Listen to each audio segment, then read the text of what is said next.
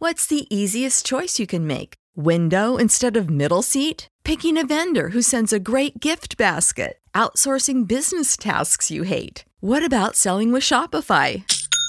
Whether you're selling a little or a lot, Shopify helps you do your thing, however you cha-ching. Shopify is the global commerce platform that helps you sell at every stage of your business. From the launch your online shop stage to the first real life store stage, all the way to the did we just hit a million orders stage. Shopify's there to help you grow. Whether you're selling scented soap or offering outdoor outfits, Shopify helps you sell. Wherever and whatever you're selling, Shopify's got you covered. Sign up for a $1 per month trial period at shopify.com slash try. Go to shopify.com slash try now to grow your business, no matter what stage you're in. Shopify.com slash try. When you need mealtime inspiration, it's worth shopping Kroger, where you'll find over 30,000 mouthwatering choices that excite your inner foodie. And no matter what tasty choice you make, you'll enjoy our everyday low prices, plus extra ways to save, like digital coupons worth over $600 each week. You can also save up to $1 off per gallon at the pump with fuel points. More savings and more inspiring flavors make shopping Kroger worth it every time. Kroger, fresh for everyone. Fuel restrictions apply.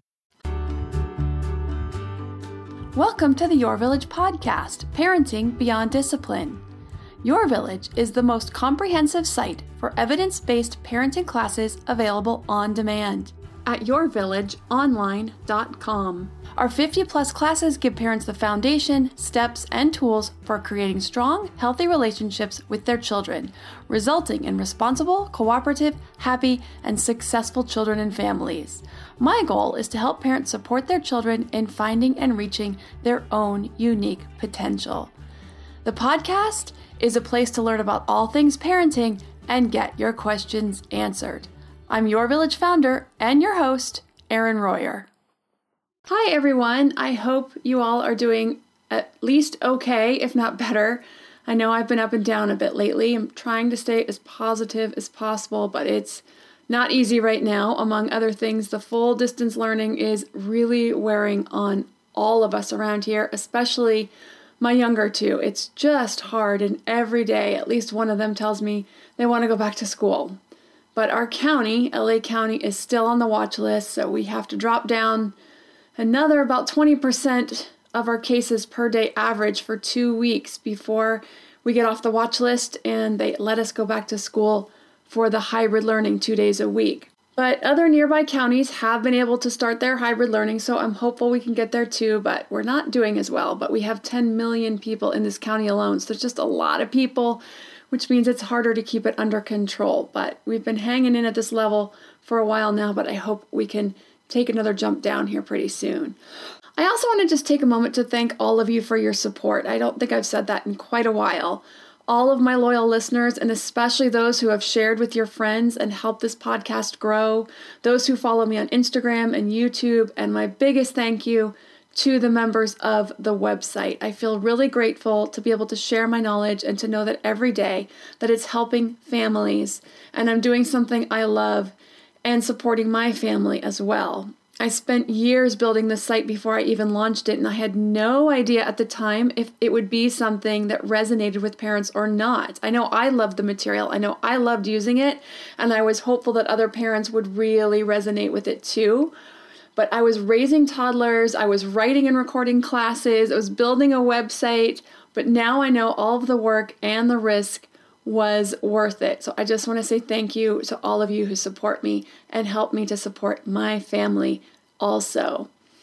As I shared last week, I have started producing more video tips that are going up on the Your Village YouTube channel and my Instagram page. So to find those, you can just search for Your Village on YouTube you will find the channel and then you can subscribe to see the video tips as soon as they're posted.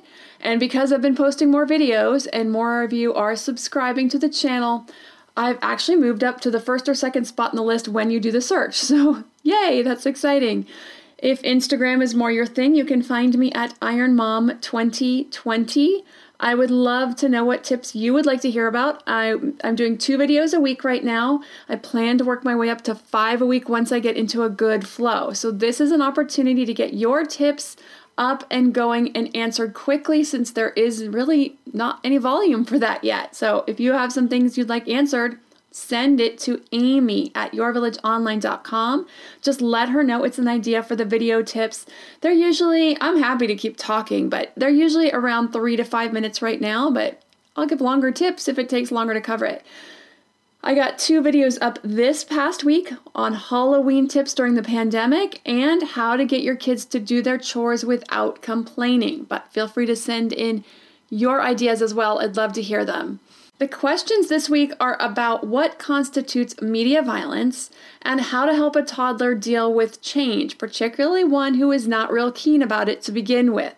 First question is from Stacy, and she wrote, Hello, Erin. I'm currently listening to one of your podcasts on screen time and media, and there's one issue I'm currently stuck on.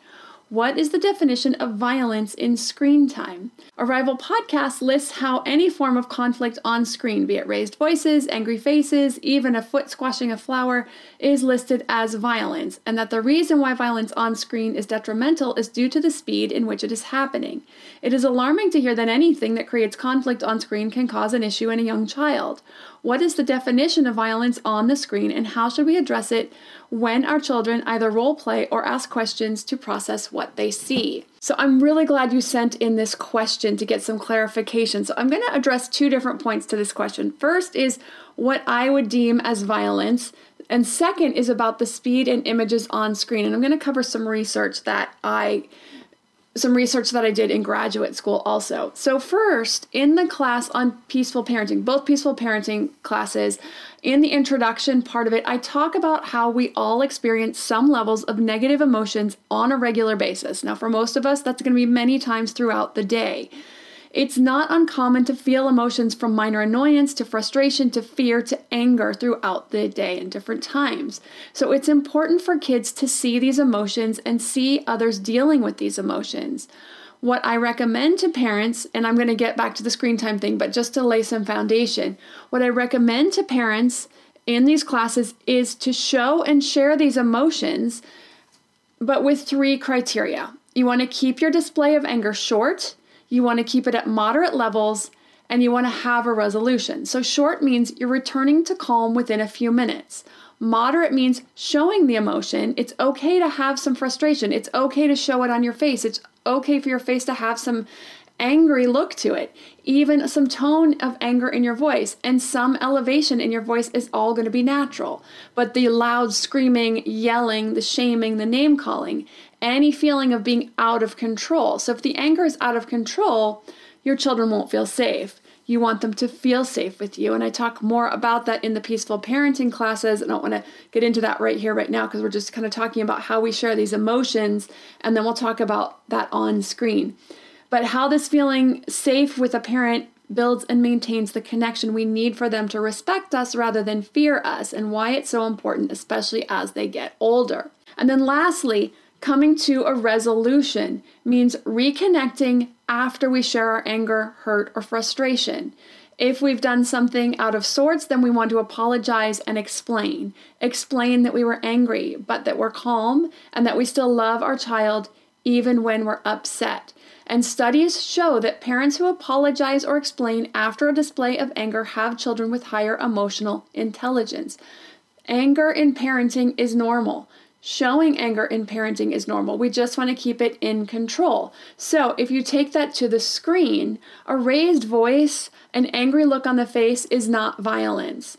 Now, depending on what is said, something benign like, I'm so frustrated the glass got broken, I'm mad that I paid in full for the landscaping and they still haven't finished it yet. But when we say something like, What are you, some kind of an idiot? That's hurtful. When we say something hurtful, I would call that violent. It's verbal abuse. Verbal abuse is as harmful, if not more so, than physical abuse. So, if the characters in the media program are calling each other names, then I would say yes, that would constitute violence. If they're just looking angry and the steam's blowing out of their ears, it's I really wouldn't call it violence or a harmful act. So, for children under eight or nine, I would steer clear from this type of interaction between characters. Any kind of name calling, berating, that type of thing. Once they're a bit older and they can understand the difference between reality and fantasy, which is around eight or nine, and they can fully understand and participate in appropriate ways of sharing frustrations and have conversations around that. So when they do see something physically or emotionally less than appropriate in media, it's an opportunity to have a discussion around how it could be handled better. Now, in the class on kids and media, newborn to 10, I talk about how we watch with our kids, especially 10 and under, so we know what they're seeing and we can discuss it with them. Or we're at least checking in over their shoulder. We're listening into what they're listening to, watching what they're playing, kind of keeping an ear out and an eye out. Because let's face it, there is a spectrum to everything. It's rarely black and white. Interactions are nuanced and complicated. So, being able to have those conversations, hear how our children interpret and understand something can be very enlightening, and having discussions around how the characters could have handled things differently are great opportunities for learning. Now, most of us start our younger children on things really benign, like Sesame Street, Blues Clues, Dora the Explorer, that type of thing. When my kids were really little, in addition to those, they loved the show called, I think it was Caillou, Caillou the Little Blue Bus. And when they were in preschool, it was a really sweet show with a lot about social emotional skills and taking responsibility when we wrong someone or hurt someone's feelings. So, sticking with these types of shows for younger children will greatly minimize their exposure to any kind of violence um, in the media. So, in the class Kids in Media 0 to 10, I talk about ways kids can inadvertently be exposed to inappropriate content in media in other ways besides what we are just letting them watch specifically. So, if you're interested in learning how to use media for the positive, minimize the negative, that's a really good class, chock full of information, because my thesis in grad school was about the effects of media on kids age 0 to 5. So, I share a lot of my research in that class and of course the ways to circumvent the negative effects of media. I also have a class for kids in media 11 plus if you have older kids on how to protect older kids from all the online exposures that can come their way, how to teach them about and help them to protect their digital reputation as they age up and go out into the world, as they start applying for jobs, applying for colleges. You really want to keep that digital reputation very clean. So those are on the website at yourvillageonline.com if you want more information about that. But next, I'm going to talk about some of the research about media and violence and the outcomes that I pulled out from my thesis from grad school, along with information about the speed issue, the speed issue which Stacy also mentioned, which children experience media and their effects after a few words from our sponsor. These later years of childhood have been flying by. As a mom, I want to not just be available to my kids during these last years they have at home, but I want to feel good and have the energy I need to keep up with their schedule and my own. So my health is a top priority. Equilibria is a woman owned wellness brand with unique science backed products that help bring your mind and body back into harmony. You're not alone on your wellness journey. Every customer gets one on one support to help you meet your goals. EQ's Daily Women's Microbiome Defense is a three in one capsule that supports your digestive health and promotes gut barrier protection. A healthy gut positively impacts immunity, mental health, sleep, digestion, and skin health. It helps regulate digestion, immunity against bad bacteria, and improve nutrient absorption. The gut has been called the second brain because it contains more than 100 million nerve cells. It is a vitally important piece to our overall health, both physical and mental. So, to make sure my gut is working at its potential, I started taking EQ's Daily Women's Microbiome Defense to improve my digestion and nutrition absorption, boost my overall immune health, and help with sleep and stress as a bonus. Head to myeq.com and use code PARENTING for 15% off Equilibria's microbiome defense and much more. That's myeq.com and use code PARENTING at checkout for 15% off site wide today. This episode is sponsored by ByHeart. ByHeart is an infant nutrition company whose mission is simple make the best formula in the world using the latest in breast milk science, ByHeart created a clinically proven, easy to digest infant formula that's made with organic, grass fed whole milk, certified clean ingredients, and features a patented protein blend that gets closest to breast milk. Our blend includes the most abundant protein found in breast milk, alpha lac, as well as lactoferrin, the number one protein found in colostrum, along with broken down, partially hydrolyzed proteins. ByHeart is an easy to digest formula. In addition to its patented protein blend, our formula includes prebiotics and an 80 20 whey to casein ratio, like in early breast milk, which is tailor made for a newborn's digestive system. ByHeart is the only US made infant formula to use organic, grass fed whole milk, not skim. Curious about ByHeart? Redeem your welcome offer at byheart.com slash podcast with the code parenting for a limited time. Additional terms and conditions apply. Now that we're back after the break, I'm going to share more about the effects of media violence.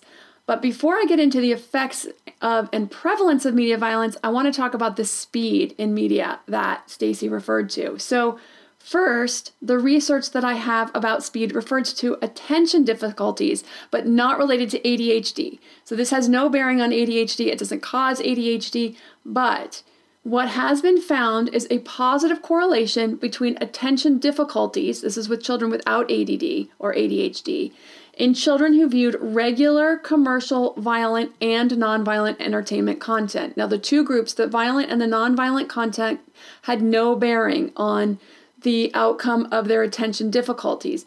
Both groups had the same outcome.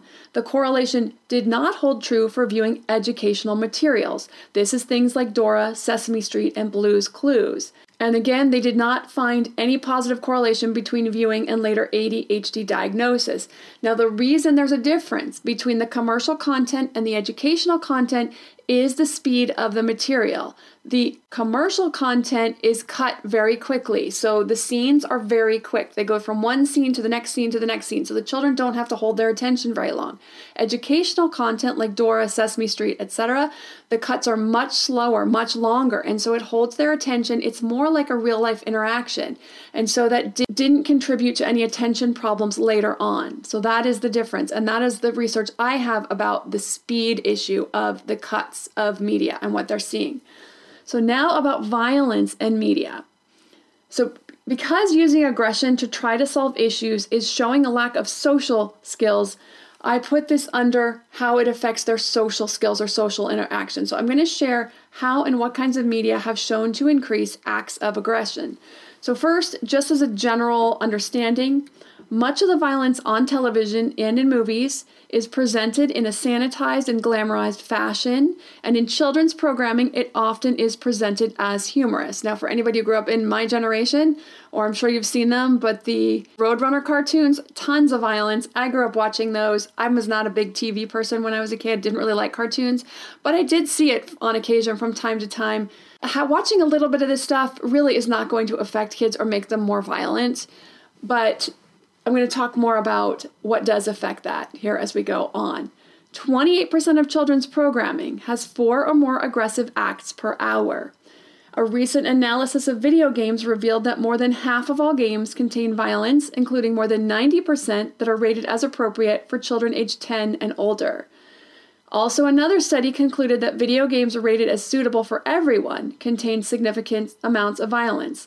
64% contained intentional violence, 60% rewarded players for injuring a character. So, researchers believe that repeated exposure to media violence can lead to anxiety, fear, and acceptance of violence as an appropriate means of solving conflict, and desensitization with resulting increases in aggression and decreased altruism. Over a thousand studies have shown that heavy exposure to violence in media increases aggressive behavior, especially in boys. Lastly, the relationship between media violence and real life aggression is nearly as strong as the impact of cigarette smoking on lung cancer. Not everyone who smokes will get lung cancer, and not everyone who views media violence will become aggressive themselves. However, the connection is significant. The most problematic forms of media violence include attractive and unpunished perpetrators, no harm to the victims, realism, and humor. So, with these kinds of findings, it is important that we keep an eye on what our children are seeing, playing, and watching, and limiting the exposure, as well as watching together and having conversations about what we're seeing, both positive and negative, in social interactions in their media consumption. So, again, if you want to know more about how to do this, uh, recommended guidelines, steps, and ways to mitigate these effects, as well as how to handle battles over media, the class Kids and Media 0 to 10 goes into all of this. Also, as I mentioned earlier, Kids and Media 11 Plus for guidance on managing media and the exposure for tweens and teens and their digital reputation are both on the website, yourvillageonline.com. The next question is about how to help a child with a bigger life change who isn't particularly keen on change to begin with. So, Maud wrote Hi, Erin. Thanks for your podcasts that have been wonderfully helpful with my two boys, three going on four, and a one year old. Our family lives in Switzerland and we have to move out of our current apartment because it's just too small for the four of us, especially since we're considering having a third child sometime in the future. We just bought a new apartment, which we'll be moving into in a little over two months. It's very hard for me to leave my building because we're friends with all of our neighbors and our kids play together in the common building yard as well as in the dead end street in front of it. Thankfully, we'll be moving within four minutes walking distance, but still, it will be hard for me because I know I've nested very strongly where I currently live, and also, on a general note, I'm pretty resistant to change. My firstborn, three years and 10 months, is a lot like me in that regard. He's a creature of habit, loves routine, woke up at night for five weeks straight when he changed daycare 18 months ago, etc. He doesn't embrace change, to say the least. It's also worth saying that he's very connected to his neighbor friends. They come and go between our apartments. My husband told him this morning that we'd be moving soon, and he reacted strongly, saying this was his house, that he never wanted to move, etc. How can we prepare and accompany him through this process? And how do I not add to the problem since it will also be very hard for me to leave our wonderful building? Thanks for the advice, Maud. So, this is the exact trait from the temperament class known as adaptability. Adaptability is the ease or difficulty with changes. And in this case, more specifically, we're talking about less adaptable. So, people who are less adaptable prefer the familiar, become shy with new people and places, like they like their toys, their room, their teachers to remain the same, and they need more time to deal with change. Now, I have one of these children myself who's less adaptable. He has one or two close friends. He prefers a few close friends rather than tons of having tons of friends running around. He's a total homebody, and except for the struggles of learning online, he's actually doing just fine with staying at home because he loves to be at home. He does not like change as well. So he likes his room, likes his toys, likes his stuff, very particular where it is. And he's actually the one, when we told the kids about our divorce, he was the one who cried out immediately and we knew he was the one who would take it really hard. So, of course, nothing has changed. We're all still in the same house, and we will be for the foreseeable future, at least through this pandemic. So, what I'm saying is, I've dealt with one of these myself. I do know what it's like to have a child who is less adaptable. So, how do we help a child who prefers the familiar with a bigger change like this? So, first, you want to discuss the upcoming change and talk about it as positively as possible. What are all the positives about the move? Now, obviously, more room is a positive. Is he getting his own room? Has he been sharing up to this point? Is it a bigger room? Is it a bigger living room? Is there more room to put their stuff? The other positive is that it is really close and he can see his friends all the time. He can show his friends his new home also. Now, you're going to be spending a lot of time talking with him, reassuring him about the move, all of the great things about it, maybe walking over, showing it to him. You're just going to slowly get him used to the idea. He may come over, take a look at it, and he may not be happy the first time. But the more you can walk him over and just kind of show him how close it is, show him where it is, show him how you're going to walk over, talk about how easy it's going to be to see his friends, you'll slowly get him used to the idea. Now, I know it's happening fairly soon, so you're going to want to start doing this um, pretty quickly and just start getting him used to the idea more and more. You want to answer any questions he has as positively as you can. You want to allow him to decide as much as possible about his space, the room. So if he's sharing a room, then his side of the room, if he has his own room, where his furniture will go, his books, any toys or stuffed animals, let him decorate it, let him have control of that. Giving him as much control of his space as possible. When you do move, you want to help him make new friends by inviting a new child over to play or showing him the courtyard in that area and all the children there, and maybe introducing him to one child or inviting one child to play with him or for him to play with that child. I'm also guessing you'll be doing this anyway, but you want to be sure to maintain the same family routine as much as possible. And then, of course, when it comes to your own anxieties about moving, you're want to try to keep that to yourself as much as possible. Talk to your friends about it, talk to your spouse about it, anybody you can, but you want to, when you're with your son, talk about the positives of this new situation, how exciting it is, how fun it is, how an adventure is, even though that may not be how you feel about it. Try to pull that out, share that part of you as much as you can with him, show him that side rather than any of your concerns about it as well. All right, everybody, don't forget to check out the Your Village YouTube channel and subscribe to get the new quick parenting tips that come out twice a week. I already sent it, put a couple out this week. You can just search for Your Village on YouTube to find it. I'd love to see this channel grow. It's been sitting out there a while. I haven't done much with it, so I really want to start putting more into that. Also, of course, you can follow me on Instagram at IronMom2020. I do have a harder time uploading to that because I have to do it on my phone. So sometimes those videos just they don't upload and then it cancels out and then I have to start over. So I don't get them up quite as quickly on on Instagram as I do on YouTube, but I do get them all up just the same. If you have a parenting question you'd like answered, send an email to podcast at yourvillageonline.com. Thanks for listening, and I would say see you next week, which I will for the regularly scheduled podcast. But in a few days, I will have another co-parenting through divorce special edition podcast coming out. So, so for those of you also going through that journey yourselves, that episode will be out, and I'll be talking about my own parental guilt around the divorce and where that stemmed from for me and how I was able to work through it.